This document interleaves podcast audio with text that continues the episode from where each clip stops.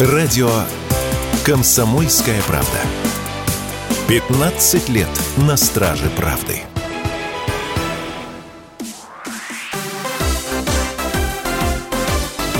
Новости спорта.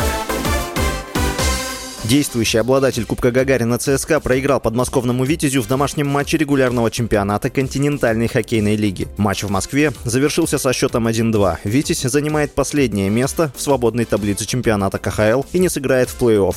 В другом матче «Металлург» в Магнитогорске победил казанский «Акбарс» со счетом 2-1, прервав серию из трех поражений и вернувшись на первое место в Восточной конференции. Перед игрой под свод арены подняли стяг Даниса Зарипова, который выступал за обе команды и завершил карьеру в прошлом году.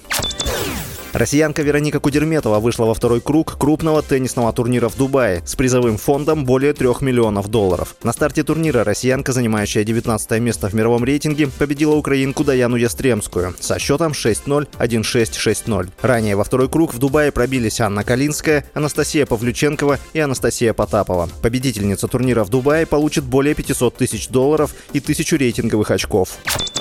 Капитан сборной Аргентины Лионель Месси опубликовал в китайской социальной сети двухминутное видеообращение к болельщикам, в котором опроверг политическую подоплеку пропуска товарищеского матча в Гонконге. Месси 4 февраля не вышел на поле в матче Интер-Майами со сборной звезд чемпионата Гонконга. Болельщики освистали его и потребовали вернуть деньги за билет. После этого власти Гонконга пообещали урезать финансирование организаторам, а китайские власти отменили товарищеский матч сборных Аргентины и Нигерии, которые должны были пройти в марте. Аргентинец в роли ролике заявил, что не вышел на поле из-за травмы бедра и назвал абсолютной неправдой предположение, что он не хотел играть по политическим причинам. С вами был Василий Воронин. Больше спортивных новостей читайте на сайте sportkp.ru